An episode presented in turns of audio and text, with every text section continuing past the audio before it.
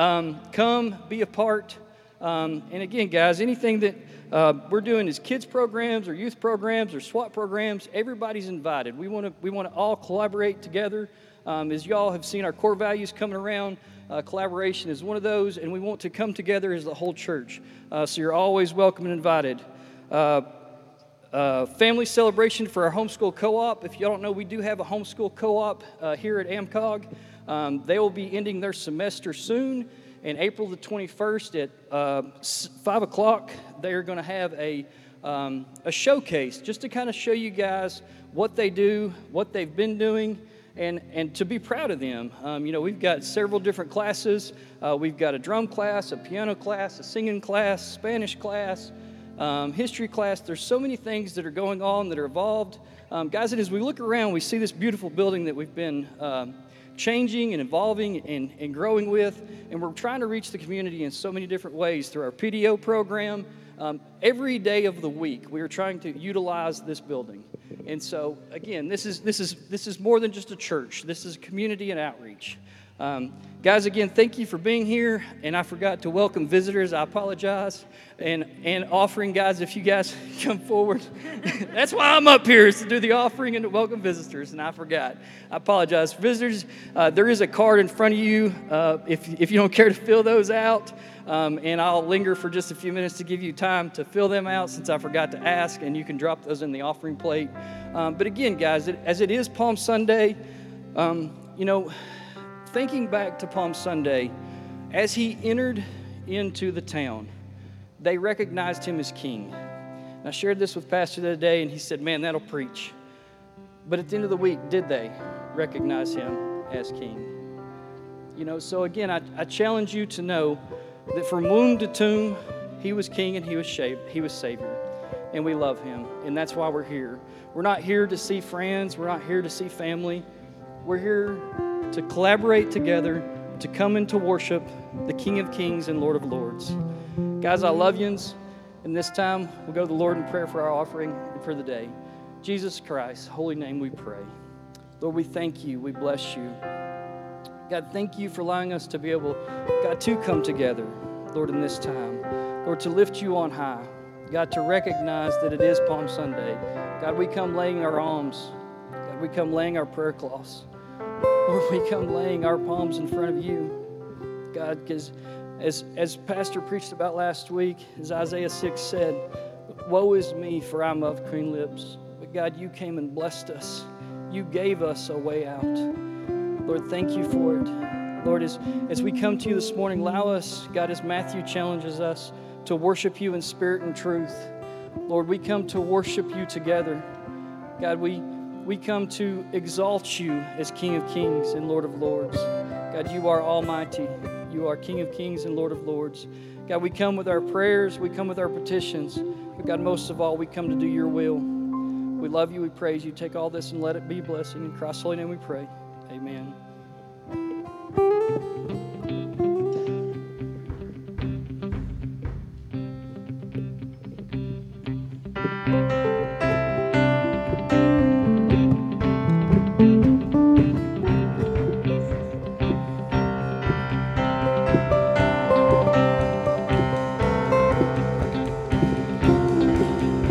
You stand as we continue our worship this morning?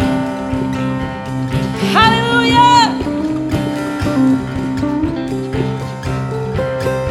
Oh, to be in the city that day when they were laying palm branches down, saying, Welcome, welcome, welcome. Yes. Hallelujah. Here's a good thing we can say, Welcome, welcome, welcome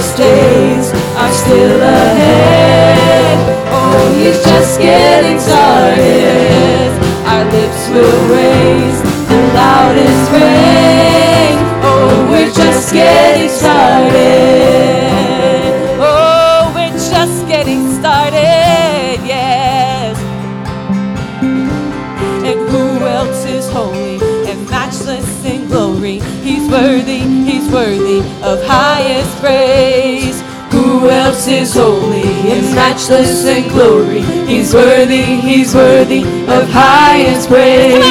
Who else is holy and matchless in glory? He's worthy, he's worthy of highest praise. Who else is holy and matchless in glory? He's worthy, he's sing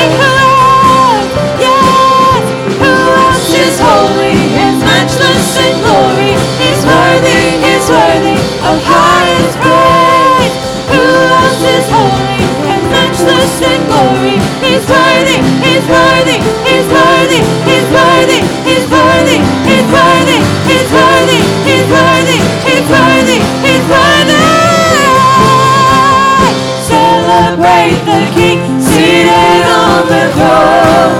The glory is yours forevermore. Celebrate the Son. Look at what He's done. The blood of the Lamb has overcome. What He's done. The glory is yours forevermore. Celebrate the Son. Look at what He's done. The blood of the Lamb has overcome. The greatest days are still ahead. Oh, He's just getting started.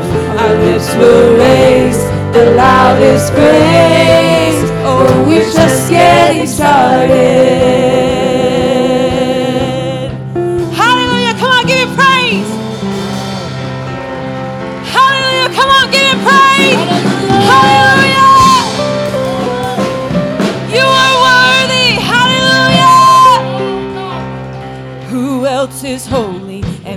Matchless in glory? He's worthy, he's worthy of highest Come on, hey! praise. Who else is holy and matchless in glory? He's worthy, he's worthy Sing, of highest praise. Hey, Who else is holy and matchless in glory?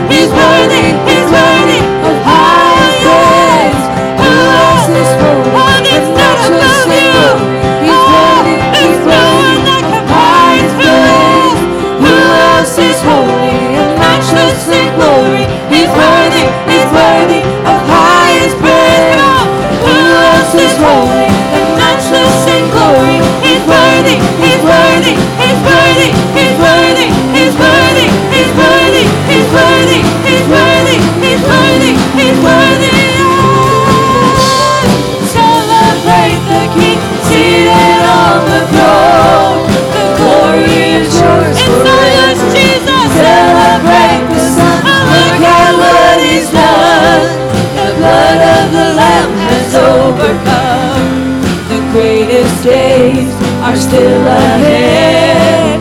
Oh, he's just getting started.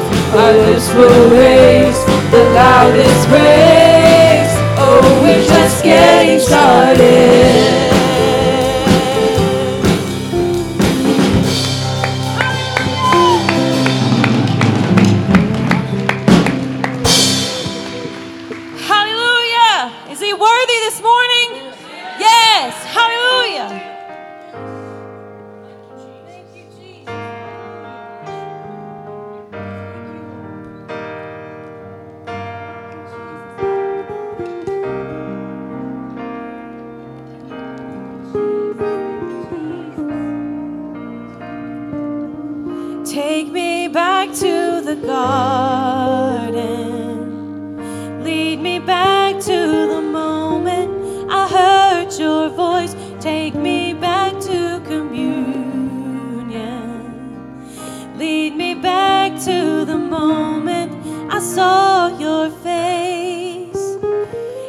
was oh so simple.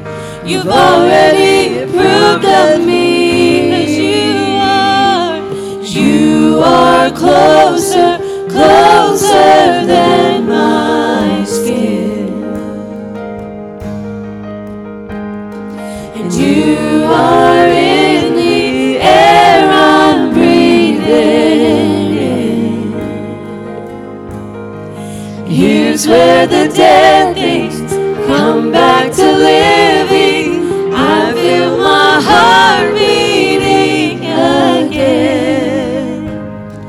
It feels so good to know you are my friend. It feels so good.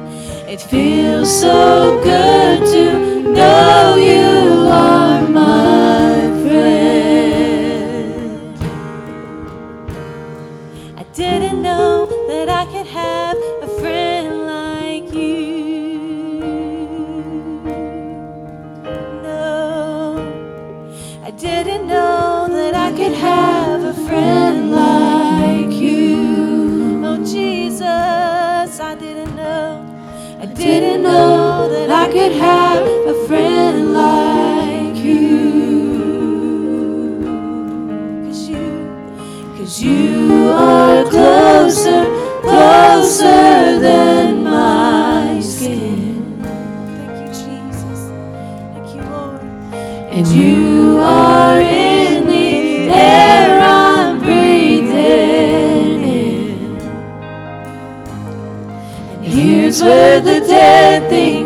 come back to living. I feel my heart beat.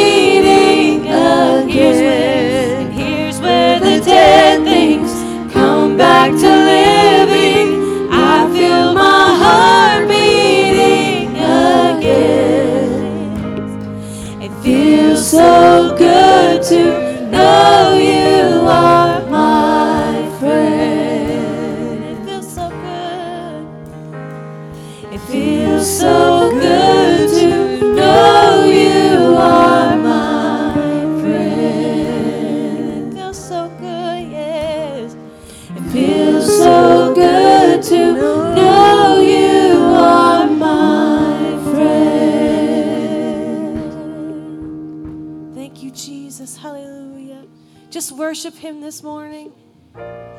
Hallelujah, hallelujah, hallelujah. We praise you, Lord.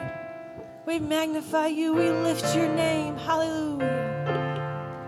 You are worthy, Lord. There is a king seated among us. Let every heart receive.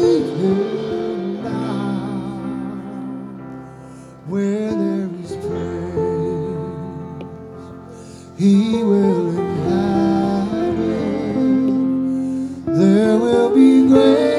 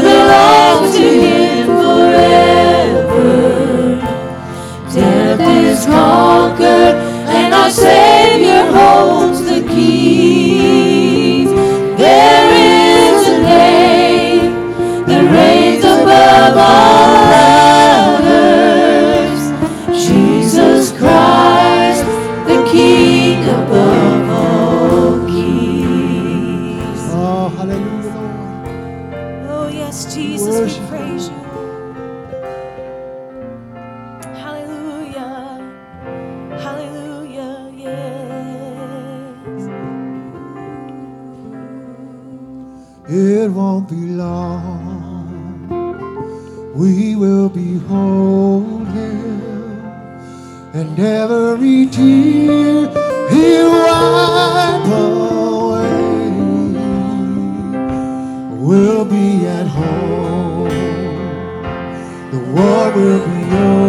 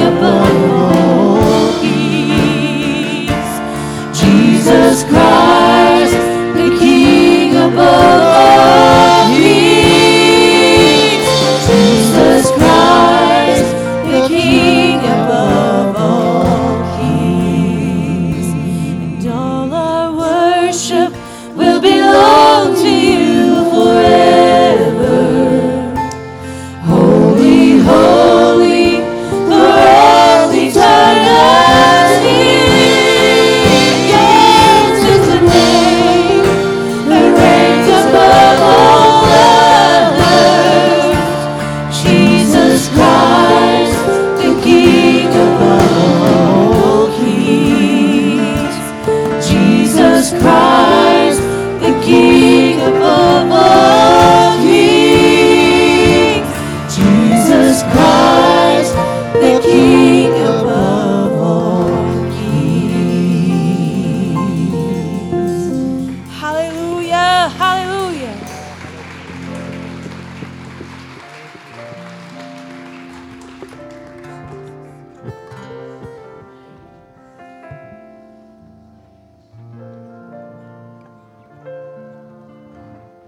that reigns above all others. Amen. He is the King of glory and the King of kings. Can we take a moment? Can we th- throw aside every weight that might so easily entangle us? Can we lift up hands without wrath, without doubting? Can we just magnify that King that we have been singing about? Lord, you are worthy of praise. Lord, we thank you, Jesus, that you are in this place. God, we worship you as the King of glory and the King of kings. We thank you, Lord, that you love us, that you died on the cross for us, that you care about every single one of us, that your passion is demonstrated by your walk that you walked on this earth for us, willing to be a lamb slain from the very foundations of the world. Thank you so much, Lord Jesus. You are worthy of all the praise. You and you alone are worthy. You are glorious and righteous. You are magnificent. And God, we magnify you today. Thank you, Jesus. Thank you, Jesus. Thank you, Jesus. Has it been good to you? Amen. He is so good to me. Look to somebody and say, He's good to me. Amen. You might be see this morning. Thank you, worship team, musicians. I want to thank the Shroves for jumping in um, and helping throw out these seats uh, as the carpet was put in. And we, I tell you what, I'm so thankful we got a lot of great people around here that just jump in when, when needed.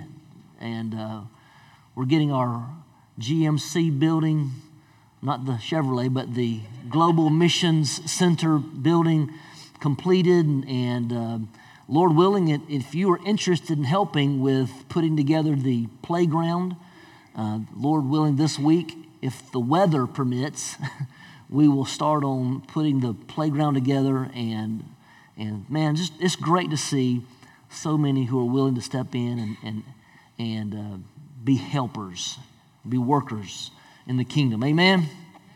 Amen. So let, can we just give those who've been doing all this work a, a big hand?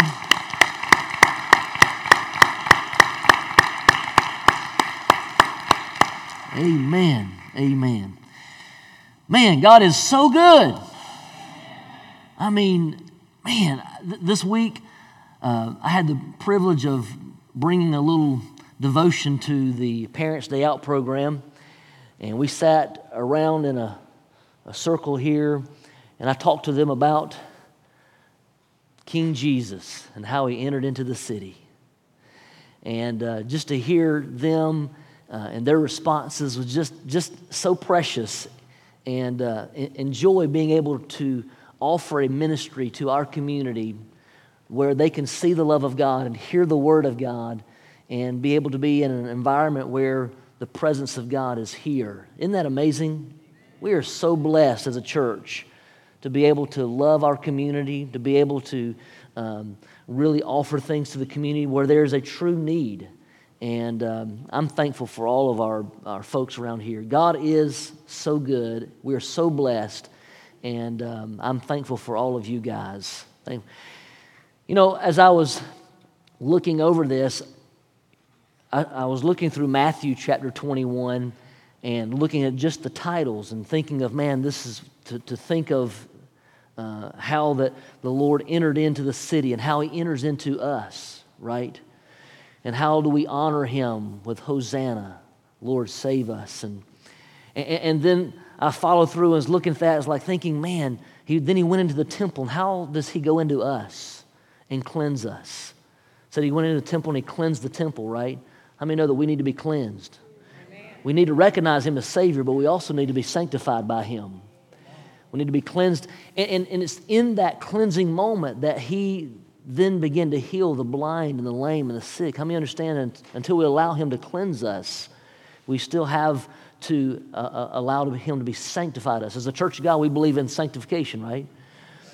And so we need to be sanctified Him so that we can allow ourselves to, uh, to be operating in the gifts that He has for us. And, and we moved on through that scripture and we see where He then cursed the fig tree. How many know that sometimes there's barren things up in us that we need to renounce and curse? and say, Get out in Jesus' name. Amen?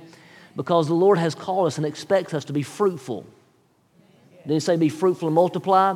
And if there's things in us that are not fruitful, we need to say, Lord, in Jesus' name, cleanse us and wash us and make us whole. Lord, make us fruitful. If there's anything that would hinder us from being fruitful, then help us, God, to be fruitful for your name's sake. Amen?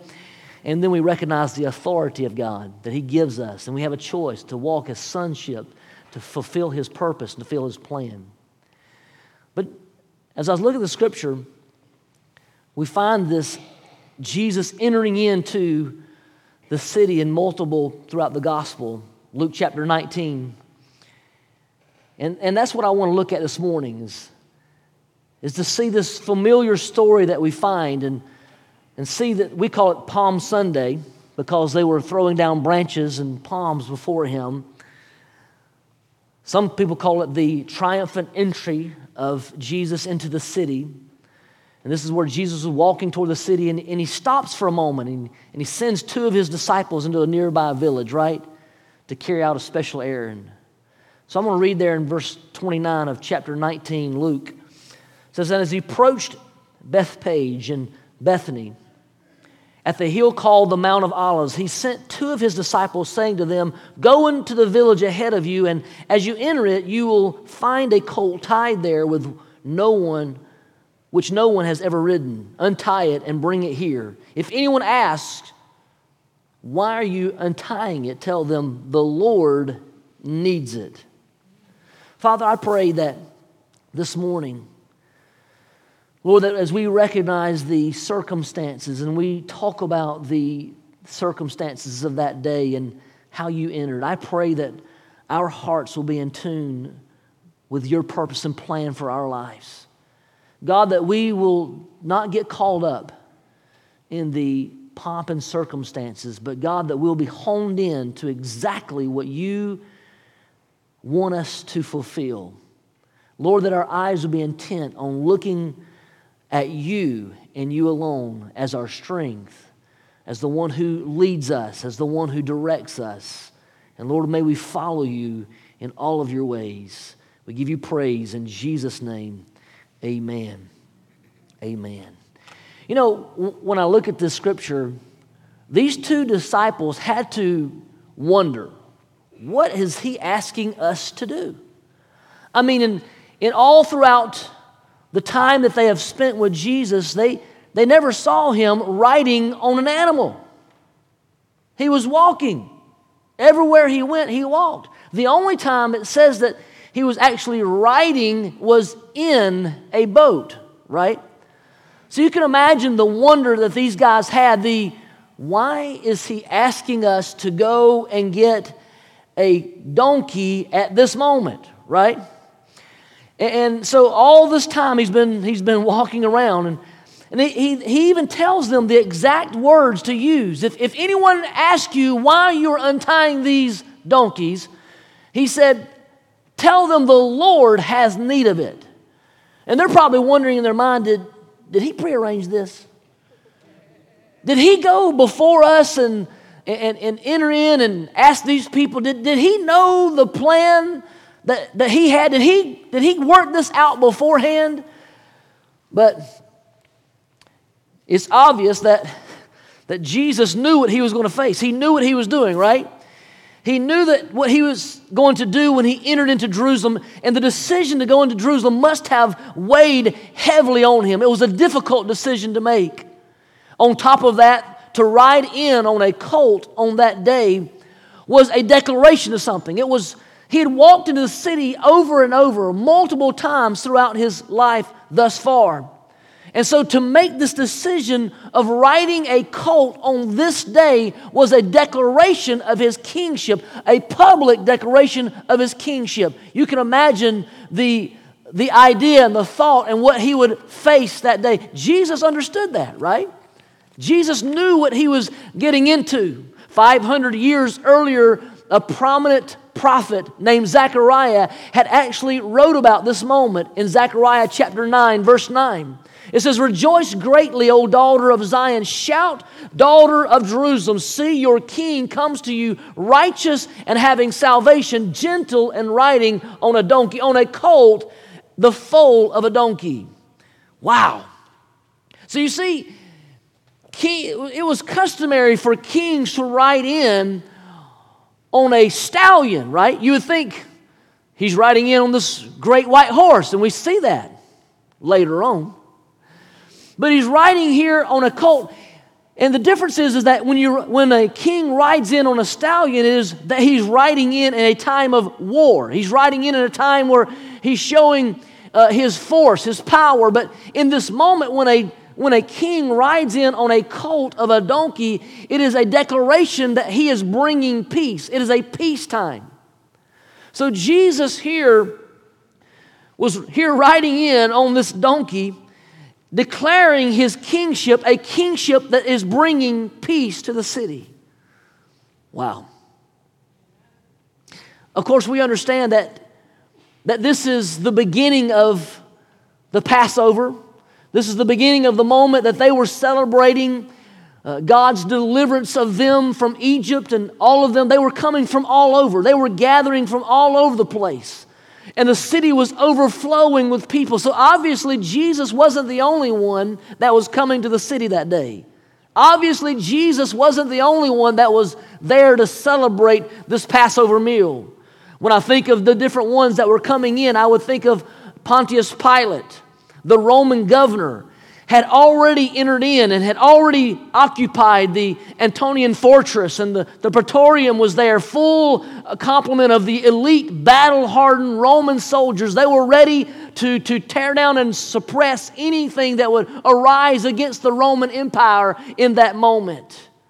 Obviously, there was Herod Antipas, the tetrarch, the, the, the king, if you will, of Galilee, the one who had imprisoned and beheaded John the Baptist. And he was there also uh, coming in with great pomp and ceremony. And he was there occupying the, the, the castle, if you will, um, that his father had occupied, Herod the Great. And, and all of this movement around the city, such a display of power, such a display of pageantry. The people were seeing all that week of all this going on. And then here comes Jesus. Here comes this Nazarene coming in on a colt, the colt of a donkey, right? Fulfilling this prophecy out of Zechariah chapter 9. For the crowds were lining the roads that day, and Jesus riding in on the colt into the city was this, in this public declaration saying, I am the king. He's declaring, I am the Messiah. I'm the one you've been looking for. How would the people respond to that? How would they how would they look? How would they grasp? How would they accept this, this declaration that he made? I'm sure that uh, they recognized that his kingdom was not of this world, right? Probably not.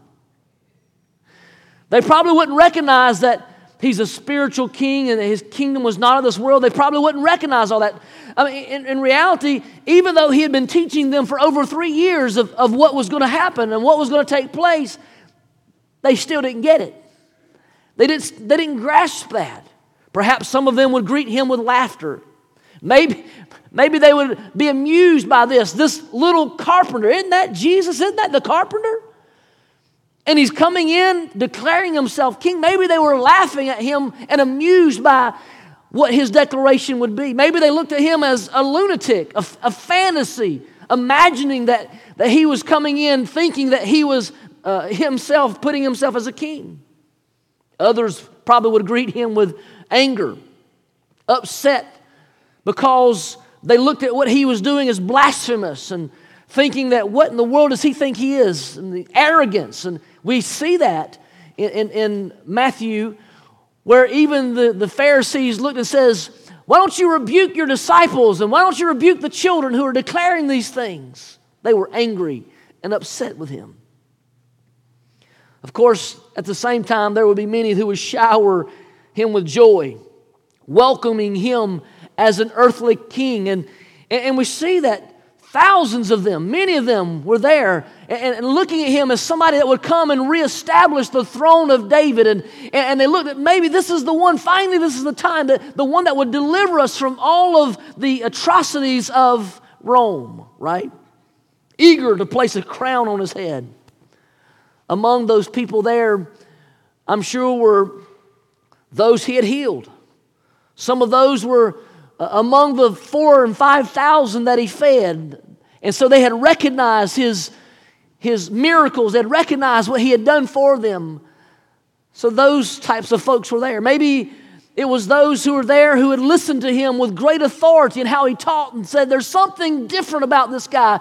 And I recognize that I just want to be around him. I, I know that there's something about him. Maybe it was the one, the leper who, who was healed by him and was leaping and jumping and dancing and recognized Jesus there. Jesus knew all this.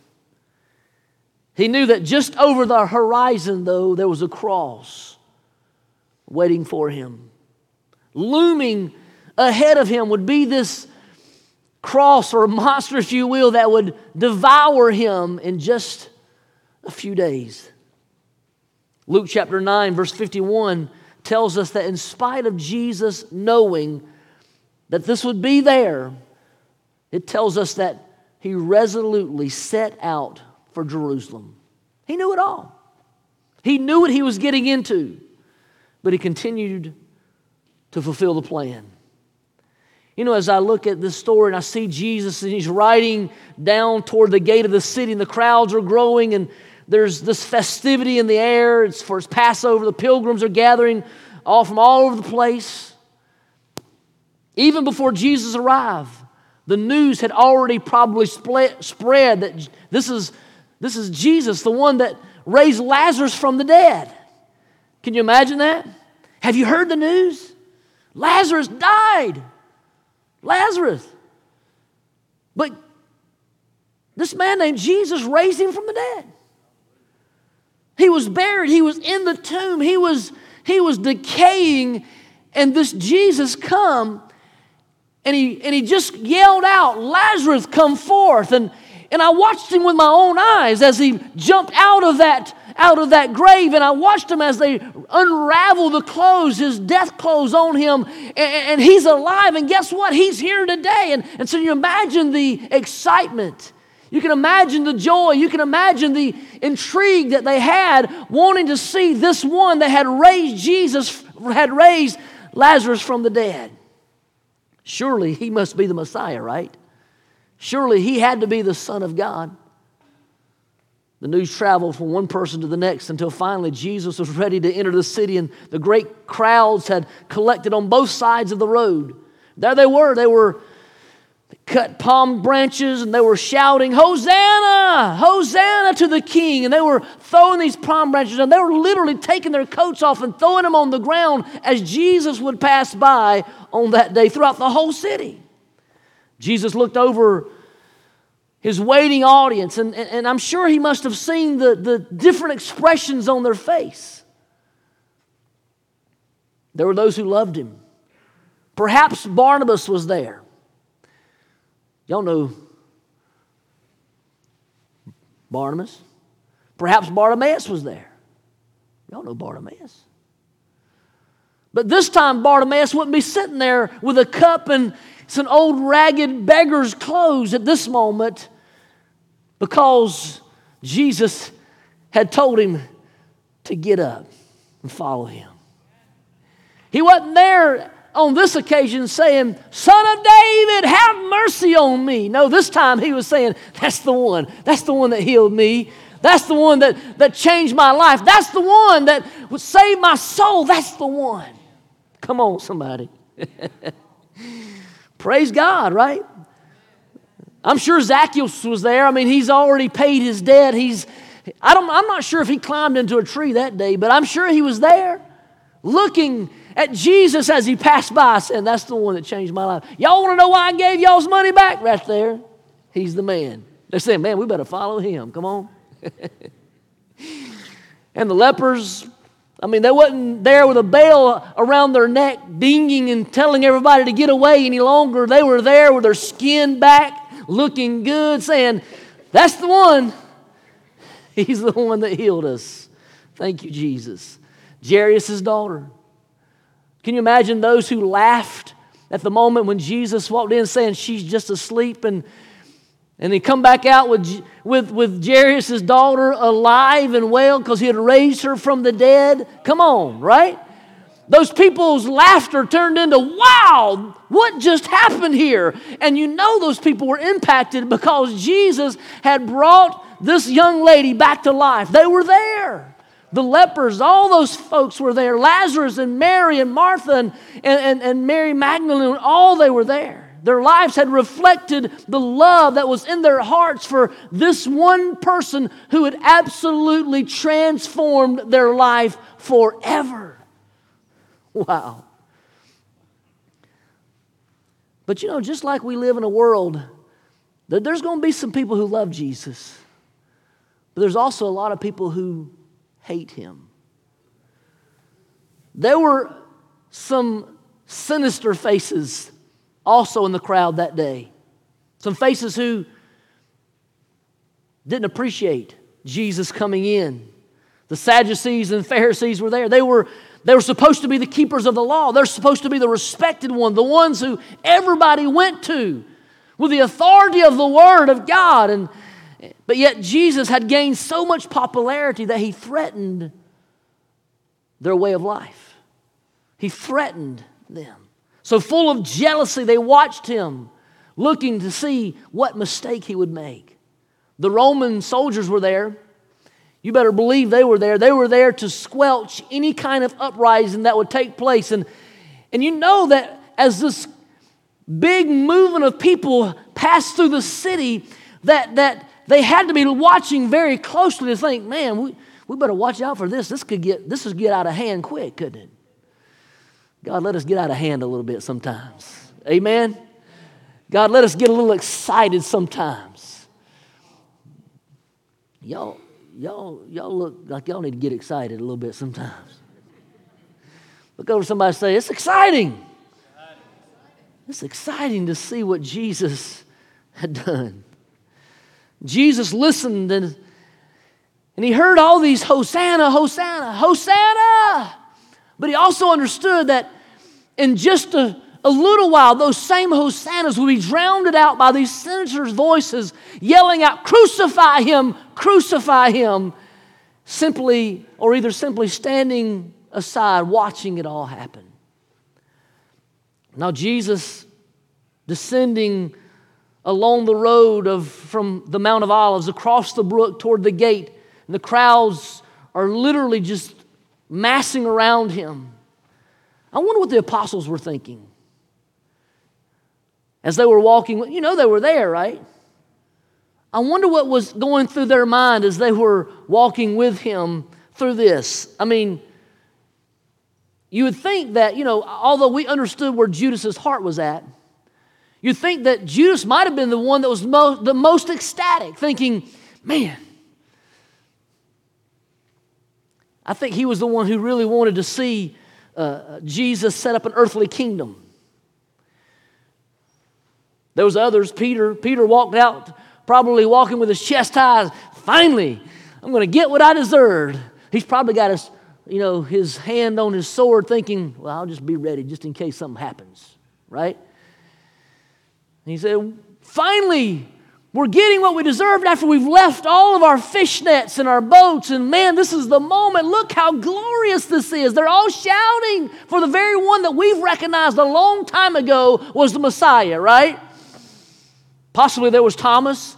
He was a little bit skeptical, thinking, well, this is, this is pretty cool. Wonder how this is going to end, right? Maybe Andrew was there overwhelmed. I mean, Andrew was the one who liked to bring people to Jesus one by one, right? And so he's looking like, whoa, wait a minute. What's happening here?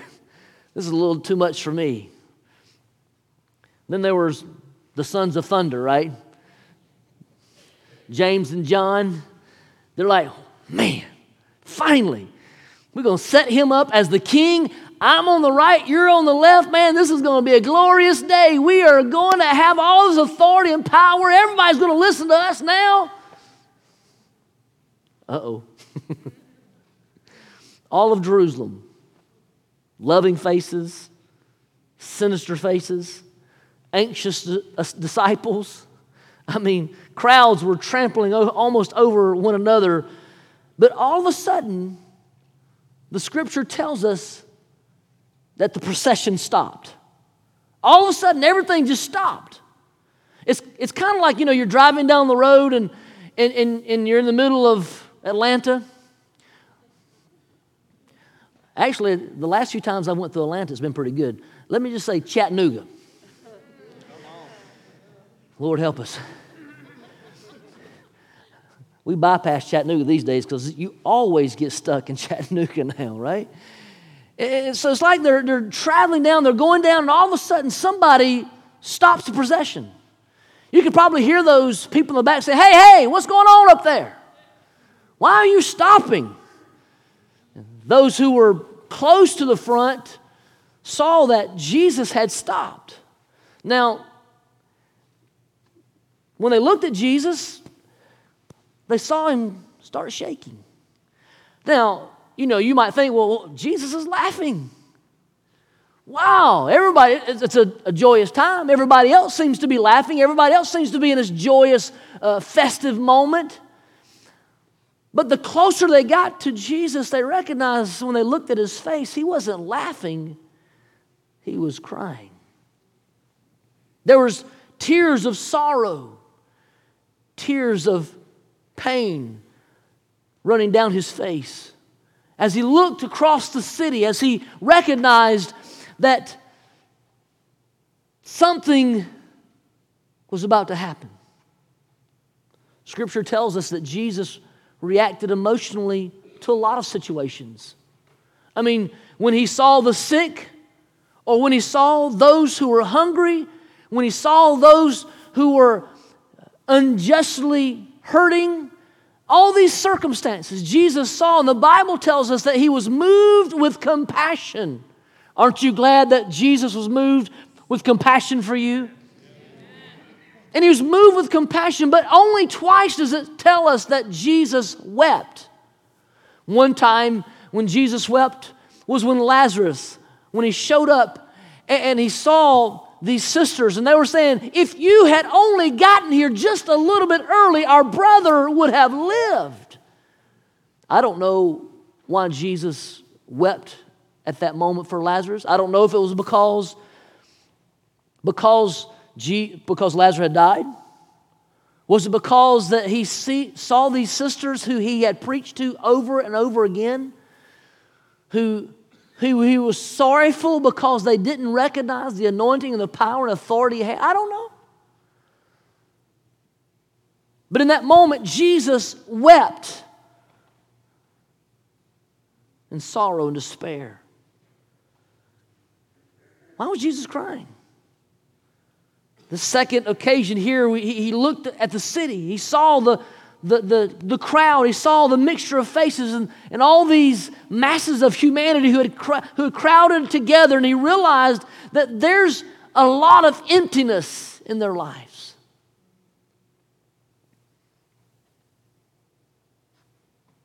Had they not heard the message? Had they not received what Jesus had spoken to them? Had, had they not understood what Jesus told them his purpose would be on this, on this world? Luke chapter 19, 41, 44 says, As he approached Jerusalem and he saw the city, he wept over it. Wow. He wept over it. He said, if, if you even you had only known on this day what would bring you peace, but now it is hidden from your eyes. The days will come upon you when your enemies will build an embankment against you and encircle you and hem you in on every side. They will dash you to the ground, you and the and the children within your walls, they will, they will not leave one stone on another because you did not recognize the time of God's coming to you. Something to weep about, isn't it? They have no clue. All they're doing is rejoicing. All they're doing is exciting. All they're doing is, wow, here's Jesus, this one who's come to save us. And Jesus is saying, look, you don't get it. If you look at history, some 40 years after that event, literally, they came in and, and destroyed. The Roman Empire fulfilled what Jesus said, and they destroyed the temple. Look, they had eyes, but they didn't see. They had ears, but they didn't hear. They missed the whole point of the message that God had truly given them. The fact that they waved palm branches literally showed that they didn't get it because it was their forefathers before them who had also waved palm branches when the Maccabees came in against the Syrians and, and had reestablished worship. So they looked at that as the same moment. They didn't get it. Wow. By waving palm branches, they were showing that they expected Jesus just to be another warlord king to come in and defeat the Roman Empire, to reestablish, to overthrow Rome, saying that they're ready to pick up the swords and shields and go to war. Matthew chapter 5, 44, Jesus said, I did not come for that purpose. I came to show you a more excellent way. Come on, somebody. Jesus I, have come to show you a more excellent way. I come to show you the way of love. He said, Love your enemies and pray for those who persecute you. Really, Jesus? Matthew 5 39 through 41 says, If someone strikes you on the right cheek, turn to him the other also. And if, he, if someone wants to sue you and take your tunic, let him have your cloak as well. If someone forces you to go with them one mile, go with them two miles. Those people who listened to him must have thought, well, those are beautiful words, Jesus. But you cannot be talking about the Romans, right? I mean, no way. I mean, he doesn't expect us to love Rome. He doesn't expect us to, to show them love. That, that's a, a ludicrous idea, a, a ludicrous command to love Rome. We can't love Rome. You know, some would say Jesus didn't understand what he's getting into, but, but I guarantee you, Jesus walked the streets where 2,000 people, 2,000 Jews were crucified because of their faith, seeing, seeing the Romans and all of their persecution, Jesus absolutely understood what he was getting into. Jesus absolutely understood the torment and the pain that Rome had caused, and he understood how treacherous they were, and yet he still said, Love them. Wow. I don't know about all this, Lord. No. The nation of Israel had an opportunity to show Rome something they'd never seen. Rome understood the sword, they understood the power of the sword, they understood the, the conquering power to defeat an enemy. But what they had never seen was the power of God through the love of God. And let me tell you something the love of God is an amazing thing. Amen? The love of God is transforming. The love of God is more powerful than anything we could ever imagine. Jesus could have come with a helmet, he could have come with a sword, he could have come dressed with all of the armament, but he come as a servant willing to give his life. He come to love the world so that they could experience eternal life. Israel had that opportunity to show them a different way, a different path. But because they did not understand Jesus, because they didn't understand the mission that Jesus was trying to help them be a part of, he wept over them. He cried. God help them. These were God's people. These were God's chosen people. God had loved them. He had led them across the wilderness. He had led them into the promised land. He had been with them through all this.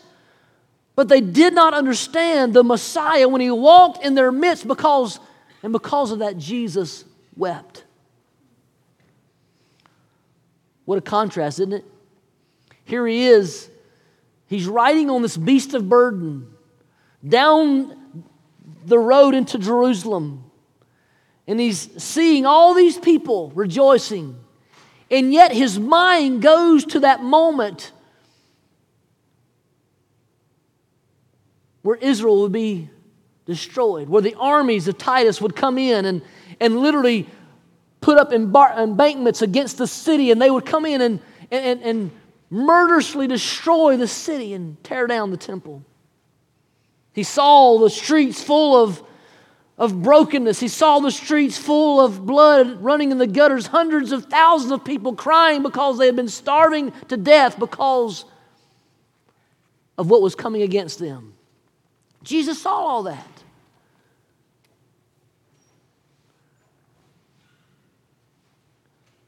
Wow.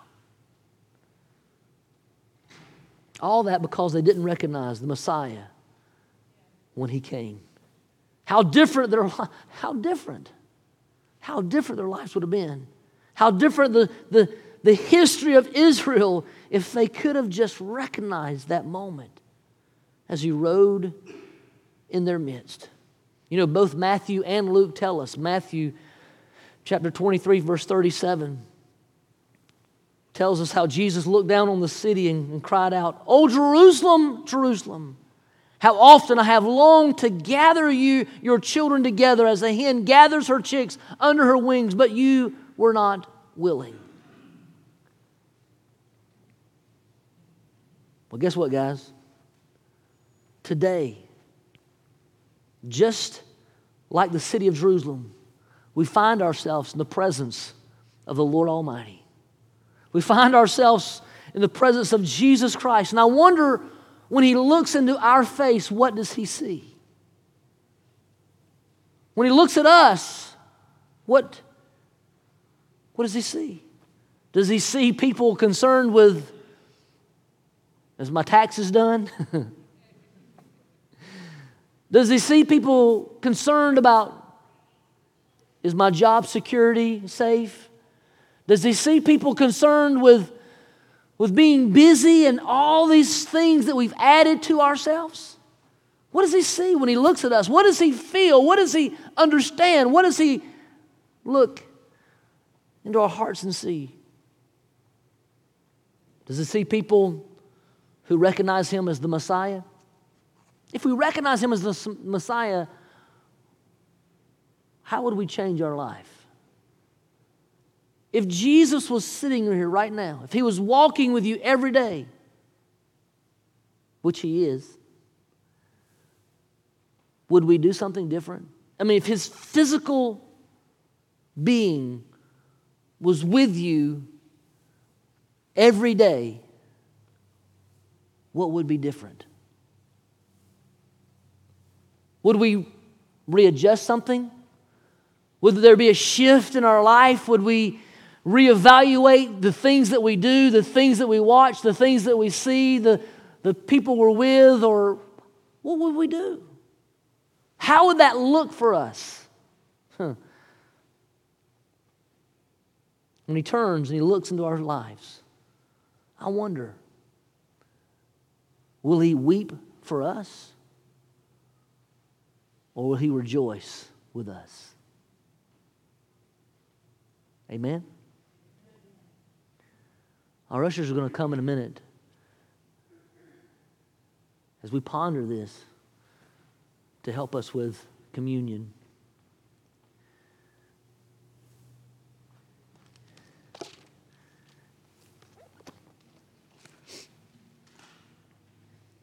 I sat here with those children, some antsy, some we had to, you know, teachers had to hold. but you know what I loved is as I sat there and told them the story, I'd ask a question, and one little girl, I said, You know, Jesus rode on a donkey, and she looked back. She says, I thought he rode on a horse. And, I love the enthusiasm. I love the fact that there were some kids there that their parents had been teaching them. They've heard these stories. I was like, man, that's awesome.